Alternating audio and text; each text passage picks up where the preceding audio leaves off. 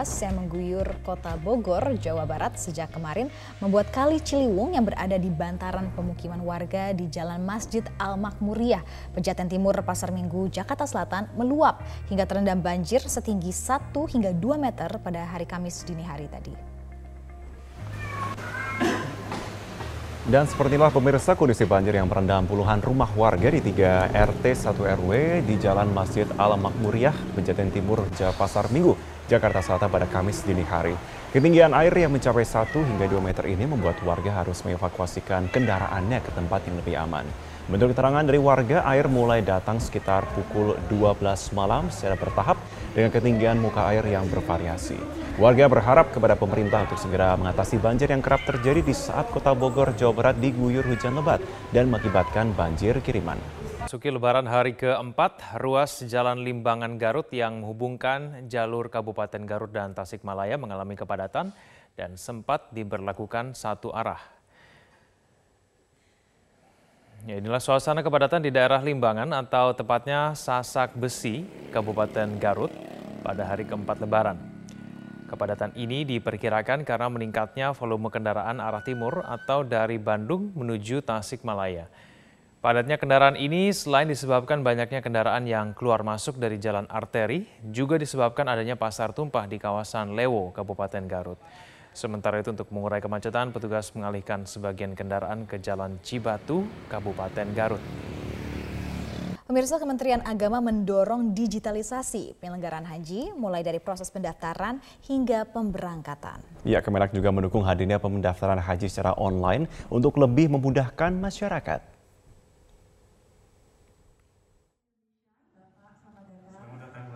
Pemerintah terus mematangkan persiapan pemberangkatan haji tahun 2022, salah satunya dengan menetapkan rincian biaya haji per embarkasi melalui keputusan Presiden nomor 5 tahun 2022. Dirjen Penyelenggaraan Haji dan Umroh Kementerian Agama Hilman Latif mengatakan, tahun ini pemerintah kembali memberangkatkan jemaah haji setelah dua tahun tidak ada pemberangkatan akibat pandemi COVID-19. Kementerian Agama saat ini mendorong digitalisasi penyelenggaraan haji mulai dari proses pendaftaran hingga pemberangkatan. Kemenak juga mendukung hadirnya pendaftaran haji secara digital yang dilakukan Bank Muamalat karena lebih memudahkan masyarakat. Dan kami bersyukur ucapan selamat juga dengan digitalisasi yang dilakukan oleh Bank Muamalat. Insya Allah akan mempermudah jamaah di dalam menunaikan niat mereka untuk menjadi jamaah haji di Indonesia. Bahkan kami juga punya cara bagaimana bisa memberangkatkan 5,2 juta jamaah haji ini dalam waktu yang agak cepat. Ya. Caranya? Uh, ya mungkin masa tunggunya kita bisa mitigasi juga jangan sampai lah sampai 50 tahun. Direktur Utama Bank Muamalat Ahmad K. Permana mengungkapkan pendaftaran haji dapat dilakukan secara online melalui aplikasi mobile banking Bank Muamalat. Inovasi ini diyakini dapat menarik lebih banyak masyarakat, khususnya generasi milenial untuk berhaji. Masalahnya terjadi adalah ketika para calon jamaah haji itu yang muda, biasanya mereka tidak mau repot-repot ke sana kemari.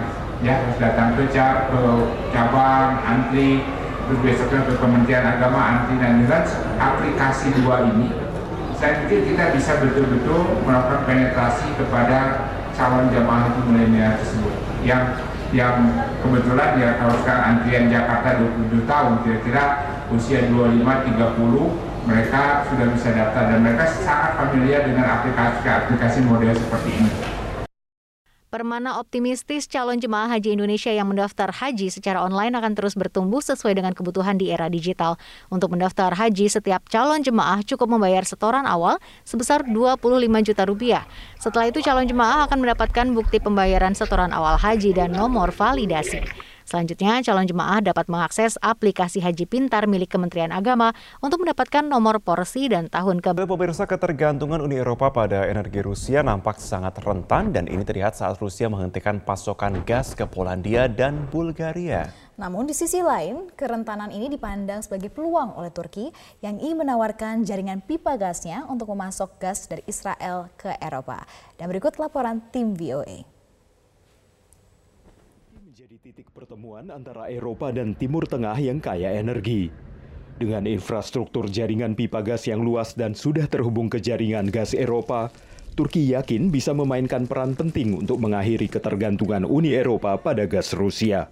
This Ukraine situation has created a serious energy problem for Europe. Uh, maybe the Eastern uh, Mediterranean nat natural gas flow to Europe through Turkey could be a remedy, could be an alternative to the Russian natural gas. Uh, so uh, these are all uh, interesting issues that the two sides will be discussing. Di Mediterania bagian timur, Israel memiliki cadangan gas besar yang baru ditemukan.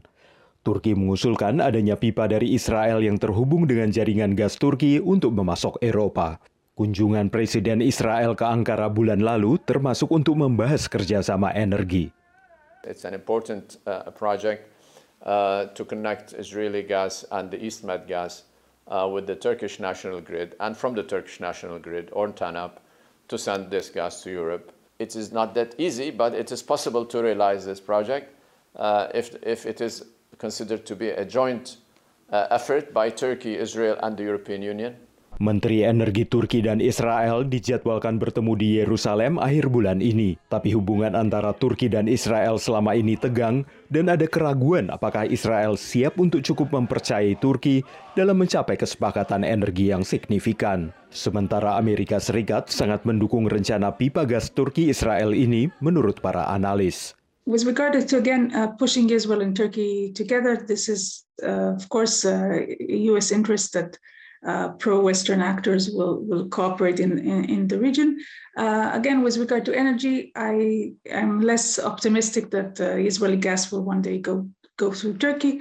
I think the other option of Egypt is a more viable options nowadays.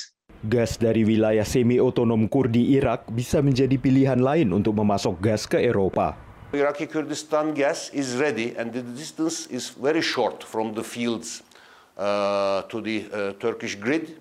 Now is the time. The political will is there. The context is favorable. Uh, why not? Sebagian pengamat memandang serangan roket bulan lalu di Erbil yang dituduhkan pada Iran adalah peringatan yang diberikan Teheran terhadap kesepakatan itu. Sementara Irak juga perlu memberikan restunya pada persetujuan apa pun yang berarti ada sejumlah pembahasan yang harus dilakukan sebelum tercapainya kesepakatan untuk memperkuat peran baru yang ingin diambil Turki. Kemarin sejumlah tempat wisata mulai ramai dibedati pengunjung baik di ibu kota maupun di daerah lainnya. Nah, di antaranya Taman Marga Satwa Ragunan dan juga Pulau Derawan. Seperti apa keramaiannya? Berikut informasinya untuk Anda. Di hari kedua setelah perayaan Idul Fitri, kemacetan panjang terjadi di Jalan Harsono RM, Pasar Minggu, Jakarta. Hal ini disebabkan banyaknya kendaraan roda dua yang tak bisa memasuki area wisata Taman Marga Satwa Ragunan lantaran tak mendaftar tiket online. Masyarakat yang akan berwisata ke Taman Marga Satwa Ragunan, Anda bisa memesan tiket secara online melalui www.ragunanzoo.jakarta.go.id. Pemesanan tiket secara online harus dilakukan satu hari sebelum berwisata ke Taman Marga Satwa Ragunan. Sementara itu, pada libur lebaran tahun ini tempat wisata Kepulauan Derawan di Kabupaten Berau, Kalimantan Timur dipadati wisatawan dari berbagai daerah, seperti di Pulau Derawan dan Pulau Maratua. Para wisatawan mengunjungi sejumlah spot unggulan di Kepulauan Derawan, seperti bermain di pantai, berenang di Danau Dua Rasa Labuan Cermin, dan melihat hiu tutul. Libur Hari Raya Idul Fitri turut dimanfaatkan masyarakat untuk berwisata ke Pantai Ulelewu, Banda Aceh bersama keluarga. Pemandangan yang indah serta adanya beragam wahana permainan anak menjadi alasan utama banyaknya keluarga berkunjung ke pantai ini. Tak hanya warga dari Aceh, namun warga dari kota lainnya juga tertarik mengunjungi pantai. Di Kabupaten Kuningan, Jawa Barat, tempat wisata mulai dipenuhi ribuan pengunjung dari berbagai daerah. Pengunjung rata-rata berasal dari luar daerah seperti Cirebon, Indramayu, dan Majalengka. Seperti di objek wisata Zam-Zam Pool ini, mereka bisa berenang di kolam air dingin, air panas, terapi ikan, dan lainnya di libur lebaran kali ini. Dengan harga tiket terjangkau yakni hanya Rp20.000, pengunjung bisa masuk ke objek wisata ini. Sejak pemerintah melonggarkan aktivitas warga para pemudik bisa pulang untuk berkumpul dengan